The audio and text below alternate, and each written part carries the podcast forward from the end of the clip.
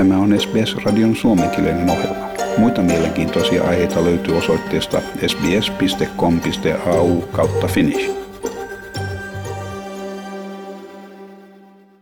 Sidniläinen liikemies Govind Kant on jo toinen Intiassa COVID-19 kuollut australialainen. Tämä 47-vuotias mies oli palannut Intiaan huhtikuussa perhesyistä ja hänen kuolemansa seurasi vakinaisesti Australiassa asuvan toisen henkilön kuolemaa toukokuun alussa. Kuolemat sattuivat samaan aikaan, kun lentoyhtiö Qantas pysyy COVID-testausmenettelyssään, mikä johti siihen, että 70 australialaista ei päässyt Intiasta Australiaan suunnatulle lennolle. Testien tulokset kyseenalaistettiin sen jälkeen, kun ilmeni, että testejä suorittava laboratorio oli menettänyt intialaisen akkreditointinsa viime kuussa. Qantas sanoi tutkittaneensa testit uudestaan samassa laboratoriossa ylimääräisen valvonnan alla saaden saman tuloksen. Lentoyhtiö kuitenkin vakuuttaa, että se ei tule vastaisuudessa käyttämään kyseistä laboratoriota. Labourin ulkopolitiikasta vastaava Penny Wong sanoi, että tämä ei ole käypä selitys. Sanoin, että näin tärkeää asiaa ei pitäisi jättää ainoastaan Kvantaksen päätettäväksi. Tässä senaattori Penny Wong. So on the testing regime, I don't think the government should simply be leaving it to, to Qantas. The government should be taking responsibility to ensure the testing regime is robust so we don't see this happening again. But more importantly, for the longer term, the government should be doing what it should have done last year, which is to have quarantine. Scott Morrison myöntää, että valitettavan hidas koronarokotteen jakelu vammautuneiden hoivakodeissa on korjattava. Alle tuhat laitoshoidossa olevaa vammautunutta ja 1500 henkilöstön jäsentä eivät vielä ole saaneet rokotusta huolimatta siitä, että heidät luokiteltiin ryhmään 1A. Yli 25 000 vammautunutta, jotka asuvat tuetussa kotihoidossa, odottavat edelleen rokotusta.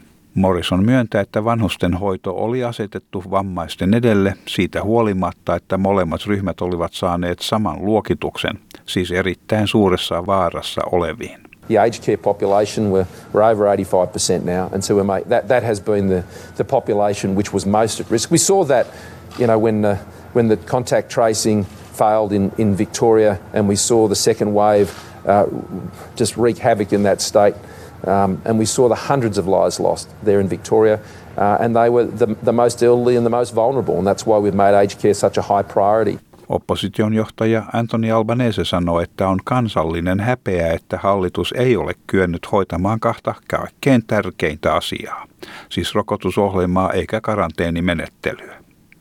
Tässä Anthony Albanese. The government needs to get vaccination and quarantine right. Aged care residents and people with disabilities uh, were people who were supposed to both be in the front of the queue. They were in the first stage. We were told that 4 million Australians would be vaccinated by the end of March. This government's been complacent. The government had two jobs this year to get the vaccination rollout right and to fix quarantine, and they've been complacent in both areas. Yrittäjien ryhmät ja terveydenhuoltoviranomaiset vaativat hallitusta esittämään suunnitelmaa Australian kansainvälisten rajojen avaamiseksi. Morrison yrittää sen sijaan siirtää huomion Australian sisäisiin rajoihin, mistä liittovaltion hallitus ei ole vastuussa. Morrison sanoi, että rajojen avaaminen riippuu rokotusohjelman edistymisestä, viitaten siihen, että täysin rokotetut voisivat liikkua vapaasti. New South Walesin pääministeri Gladys Berejiklian sanoi, että rajojen avaamista ja rajoitusten nostamista koskevat vaikeat päätökset vaativat tosiasioita ja tieteellisiä perusteluja. Onnistunut rokotusohjelma auttaisi siirtymistä laajempaan vapauteen. Ja tässä New South Walesin osavaltion pääministeri Gladys Berejiklian. But there's no doubt that the vaccine program is key to our freedom. Uh, having a successful vaccine ro- program is key to making sure that we can make decisions moving forward about our future. But we can't even think about those decisions unless the vast majority of our population is vaccinated. Any conversations we have now are premature.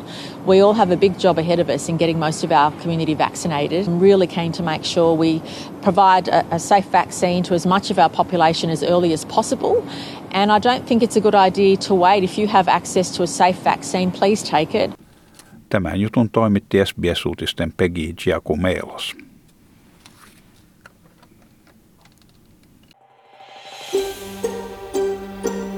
Haluatko kuunnella muita samankaltaisia aiheita? Kuuntele Apple, Google tai Spotify podcasteja tai muuta suosimaasi podcast-lähdettä.